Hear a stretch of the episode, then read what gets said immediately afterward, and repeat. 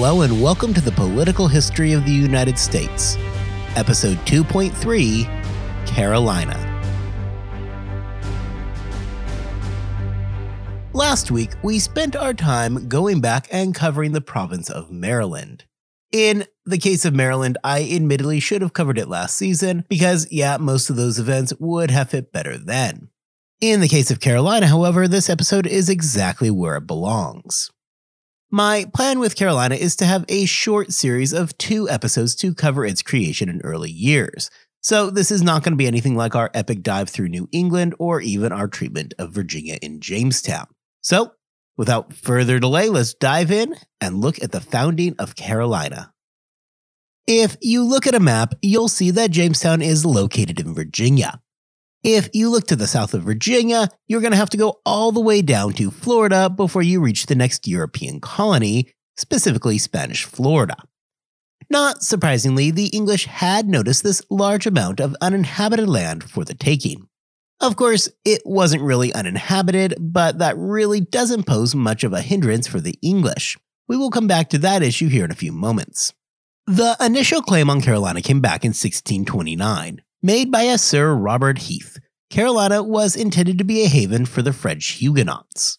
Now, and here comes the real shocker Charles I was just not feeling this. Well, he did go ahead and give the grant to Heath. It was very clearly laid out that it was meant for members of the Church of England. For Heath, this made the entire endeavor all but pointless. Heath would never end up actually starting a colony or acting on the grant. After the death of Charles I, there was an attempt by the Heath family to make their claim to the land, but Charles II wasn't having any of this either and declared the claim invalid. The next major attempt at colonization would come in the early 1660s. The biggest hindrance to English expansion to the south had been fear of Spanish reprisal.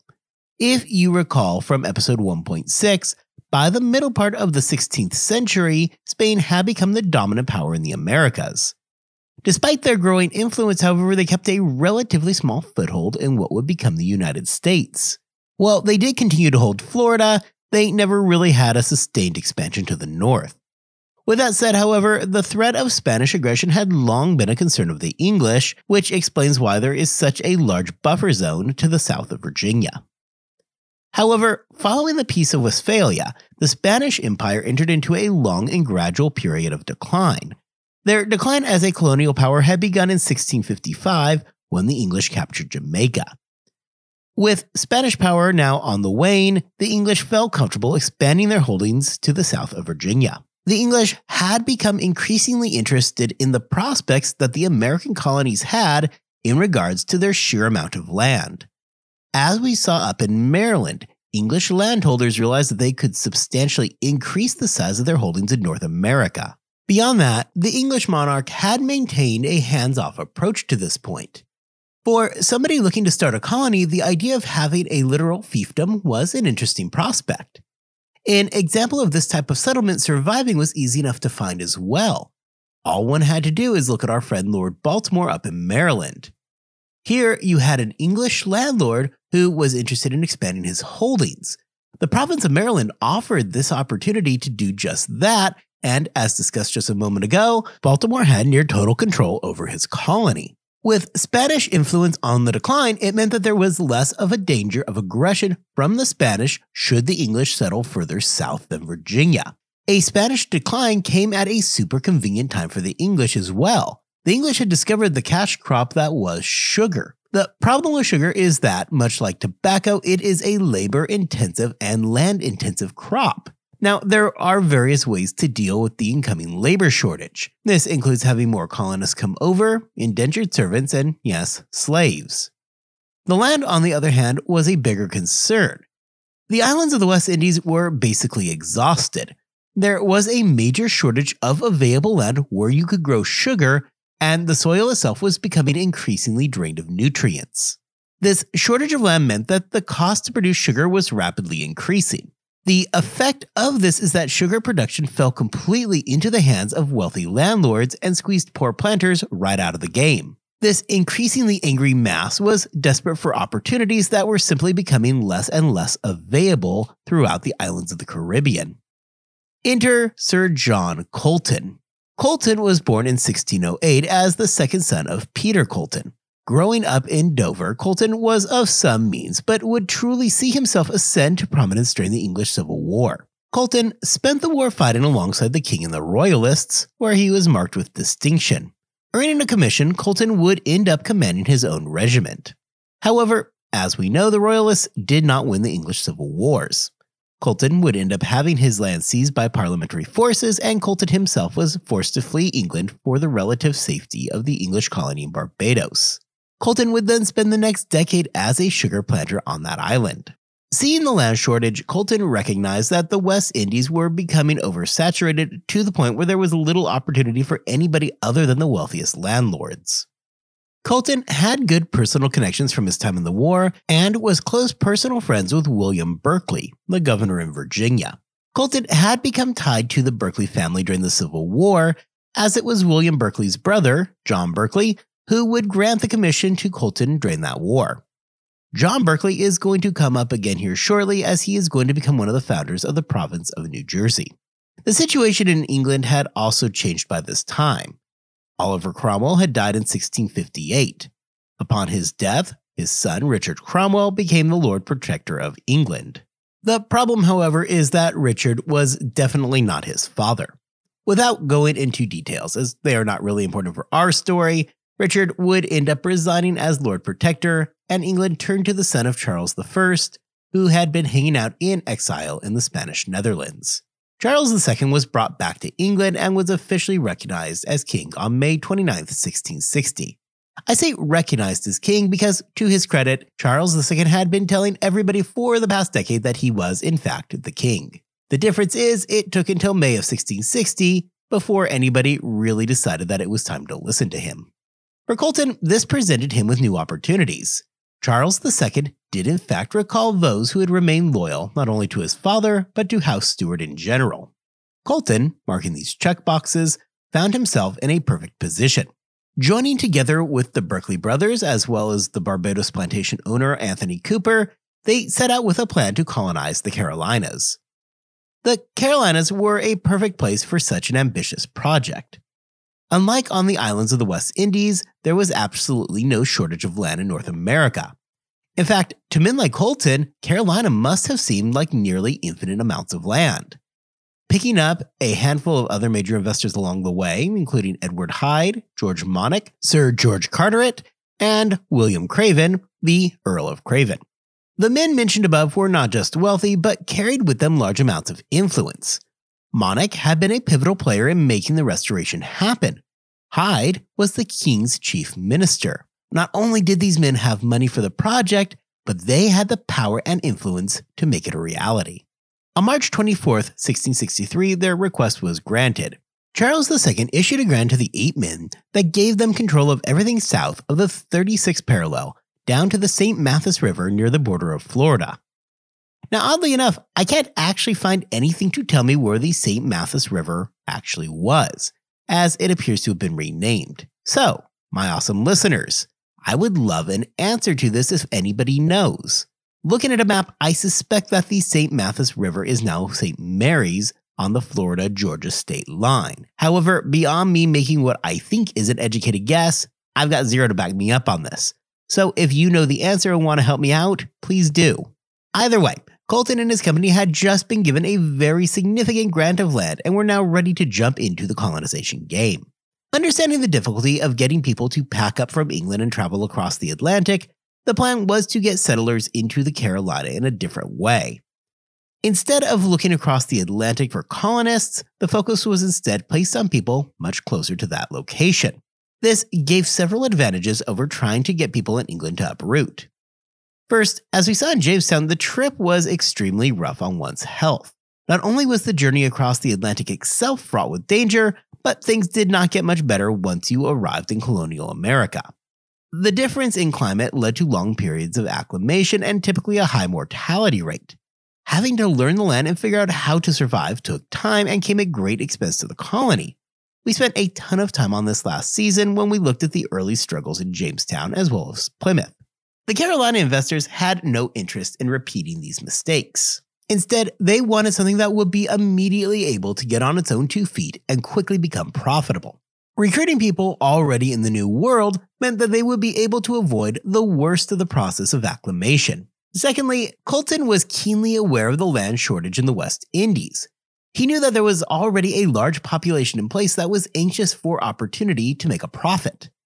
With the land shortages, it was practically impossible for them to carve out a place in the West Indies. However, the prospect of coming to Carolina afforded them the chance to establish their own plantations. Colleton, having spent a decade in exile in Barbados, focused his efforts there. The grant named our eight proprietors as being the absolute proprietors of the colony. So much as it was in Maryland, our eight proprietors are going to essentially be running their own little kingdom. So let's spend some time looking at the charter itself and figuring out what we can learn from it. In the beginning of the charter, it is interesting to take notice of the position of England in regards to the Native Americans.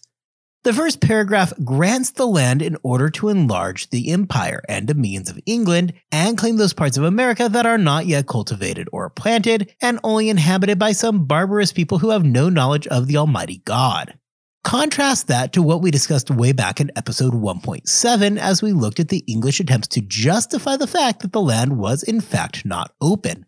Clearly, here in 1663, that has moved from being something of a concern to little more than an afterthought.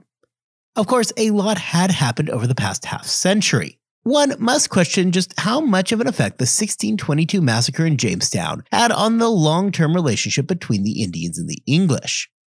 Certainly, as we see from this charter, the Indians were essentially being written off as all but irrelevant. Not surprisingly, the colony was set up with the official sanctioned religion being the Church of England. The proprietors of the colony would have had the ability to build and found churches, however, all of them were required to be both Christian and essentially falling within the bounds and limits of the ecclesiastical laws of England. There is nothing surprising about this considering that Charles II was back into power at this point. Of the eight proprietors, they had nearly unlimited power within the colony. They had the right to sell and lease land, pass law, and issue taxes. So long as the laws being passed were not in violation of the laws of England, they pretty much could do what they wanted. Furthermore, they had the ability to raise forces, fight wars when needed, and, if needed, declare martial law in order to put down insurrections. As was pretty common, there was a standard provision that things needed to be done upon the consent of the freemen of the colony. However, it should also be noted that should emergency situations arise, there was a bypass mechanism in place for the proprietors. The eight proprietors also had the ability to pass their shares of the colony down to their heirs. This is an important distinction moving forward as it means that the power of the colony was forever tied up in these men. We will see, down the road a ways, that when Carolina transitions to a crown colony, England is going to end up buying out seven of the eight proprietors and essentially repurchasing the colony from the heirs of the original eight. The charter granted the ability to license and trade in any port whatsoever. The free nature of this provision and trade is going to be hugely influential in the growth of the colony.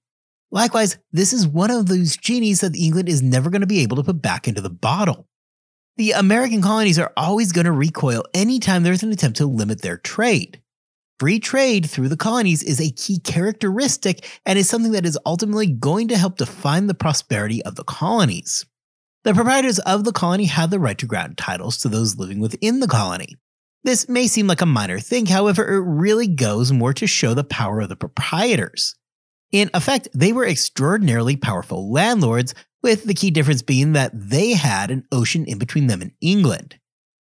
These decisions, such as granting titles, selling land, and the ability to raise armies and taxes, are born out of the pragmatic need for leadership. When actually reading the charter, it becomes clear that the king, at least to some degree, recognized the difficulty that he was going to have personally ruling over the colony. For the monarch, the best and really only option was to make sure that those in power in the colonies were loyal to the monarch. Beyond that, the rule of the king over the colony was actually somewhat tenuous.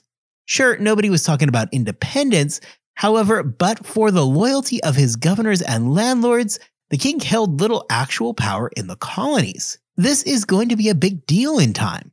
The relative freedom from the home islands is something that the colonies will come to hold as a central part of their existence.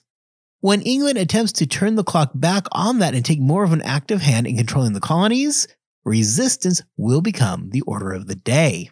The Charter of Carolina granted wide ranging powers to the eight proprietors.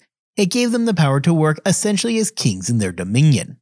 As long as they kept everything within the bounds of the laws of England, they could basically do what they pleased. Now, we're going to come back to this next week and spend much more time focusing on the fundamental constitution of the province of Carolina.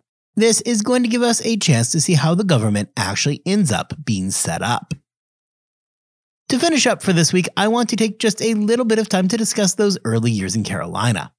Despite the attempts to recruit settlers from within the colony, what we still end up seeing is a series of starts and stops during the first several years of the colony's existence. It won't be until 1669, six years after the original grant, that we see an actual colony really take root within the province of Carolina. Following the grant to our proprietors, things got off to a rather slow start in the colony. For the first several years, all the activity is spent on scouting and exploration missions. Now, these missions did have their place and ultimately would prove to be beneficial for the colony. With Virginia and New England, advanced scouting is minimal at best. John Smith had sailed up to the general vicinity of the New England coastline around Cape Cod, but it isn't like he had really hit the ground or done any kind of in depth scouting. In Virginia, it was even worse.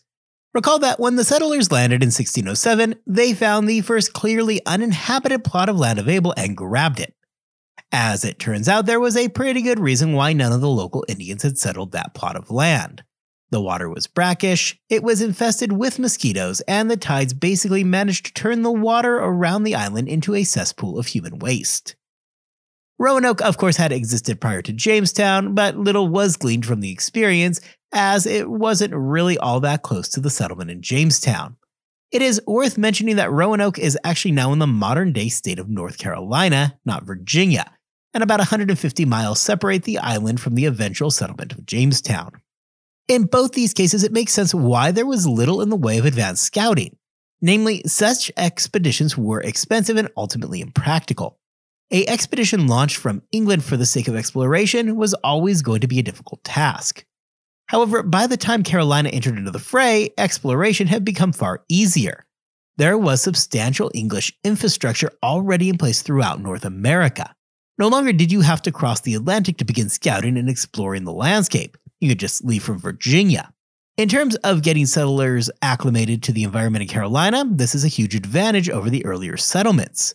Those who are going to settle in Carolina are not walking in blind, they are going to have some clear expectations of what awaits them. The first real attempt to settle came in 1665. A group of colonists from Barbados agreed to settle Carolina. Settling in the Cape Fear region, the colony would ultimately prove to be short lived. Cape Fear, which is way south of modern day Wilmington, North Carolina, is a small peninsula located off the coast of the mainland. Little grew on the outcropping, and the colony would fail after a short amount of time. Unlike the original settlement at Jamestown, if a colony wasn't working, the colonists had other options and really didn't need to just rough it out. Following the failure at Cape Fear, the proprietors continued to attempt to entice new settlers to come out. In 1667, the Treaty of Madrid was signed between England and Spain. Without getting into great detail about the treaty, here is what you need to know. The Treaty of Madrid ended what had been an ongoing commercial war between Spain and England. Now, when I say commercial war, please understand that there was some small scale fighting. Mostly, it involved commercial ships taking shots at other commercial ships. While it never really exploded into a full scale war between England and Spain, the Treaty of Madrid did a lot to diffuse the tensions that existed between the two nations. This therefore further removed the chance that the Spanish were going to do something crazy, like striking out at a settlement in Carolina. Breathing a sigh of relief, this treaty would tie off a serious concern for potential colonists. Finally, in 1670, 200 colonists from Barbados arrived at the mouth of the Ashley River and founded the settlement of Charlestown. Located in modern South Carolina, Charlestown would later become Charleston, and this marks the first town in Carolina to survive. The Spanish, despite the treaty, were none too thrilled with this development, having claimed the entire coastline as part of Florida. However, with the new treaty in hand and a weakened Spanish Empire, there was little interest on the part of the Spanish to get into a war with England over some land. They did make an attempt to send a flotilla up to attack, but then bad weather came along and everybody just decided to go home. Knowing that the best defense against possible Spanish intrusions was having large numbers, the proprietors set out on a plan to rapidly increase the population of the new colony. Widespread religious tolerance was offered. Among the groups that were going to be tolerated were Jews, which is something that was unusual in the other colonies. Furthermore, they had an extraordinarily generous headright system. For every member of a family brought over, there was going to be a grant of 150 acres even an imported slave would increase a claim by an additional 50 acres. Furthermore, just to get people in the door, the land tax was kept extremely low, just half a pence per acre per year, and moreover was totally deferred until 1689. This plan worked well, and over the next 30 years, between 1670 and 1700, the population of Carolina expanded from the original 200 to around 6,600. This massive population growth was key for a couple of reasons. First, it provided a degree of safety over the Spanish in Florida, whose population had long stagnated at around 1,500. The growth of Carolina also meant that the Spanish were largely trapped in Florida. Sure, other opportunities existed for expansion beyond Florida, however, the Atlantic coast was now entirely in English hands. For the Spanish, it had the practical effect of pinning them down in Florida, not that they were really making overtures to expand beyond Florida anyway. Second, it should not be discounted that many of the new arrivals to the Carolina colony were slaves. With many of the original colonists traveling north from Barbados, this is not a surprising occurrence. During our episode on slavery, we discussed the fact that the slave trade remained far more active in the West Indies than it initially was in North America. With settlers coming from Barbados, however, many of them brought their slaves with them.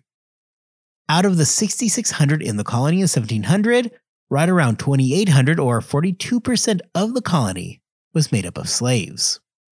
Those coming to settle Carolina were made up generally of middle class farmers and artisans. Earlier in this episode, we had talked about how the islands of the West Indies had become increasingly controlled by the wealthy who owned large tracts of land. The farmers coming to Carolina were made up largely of everybody else, those farmers who wanted a share of the pie but just couldn't compete with the wealthier landowners. Carolina was how they planned to get in on the action. As in the other colonies, indentured servitude was a common thing, with about a third of the population falling into that category. This was a particularly great deal for the indentured servant, as at the end of their period of being indentured, they received not only basic farming tools, but they also received a 100 acre plot of their own. This would, of course, come at a steep price, they would have to endure harsh conditions for seven years, but after that, they suddenly had their own tract of land for their own use. For many, this was the best and often only path they had to becoming landowners themselves. For the more wealthy who did wish to bring over large numbers of slaves, the proprietors attempted to sweeten the deal. They agreed to begin counting slaves as members of the colonist's family for the purpose of the headright system. What this means practically is that for every slave brought over, the owner would receive an additional 150 acres of land. Likewise, the proprietors ensured slaveholders that they would not be interfering at all in the relationship between master and slave, and that the planter would hold full power and authority over his slaves. The real advantage that the Carolinas had is their sheer size. Unlike the cramped confines of the West Indies, the proprietors could advertise to both the wealthy landowners looking for even more while at the same time they could attract that group of settlers who were basically excluded from the game down in the West Indies. Carolina was big enough that it could give everybody what they were looking for. Next time, we are going to spend some time going through the fundamental constitution of Carolina. Beyond looking at the structure of the document and the effect that it had on Carolina, we are going to give a little bit of extra time to look at its ultimate influence on the political documents coming out of the American Revolution as well as the effect it had on its primary drafter, one of the giants of the Enlightenment, John Locke. So, I will see you all back here in two weeks' time, and we will dive in to the fundamental Constitution of Carolina. Until then, I hope you all have a great two weeks.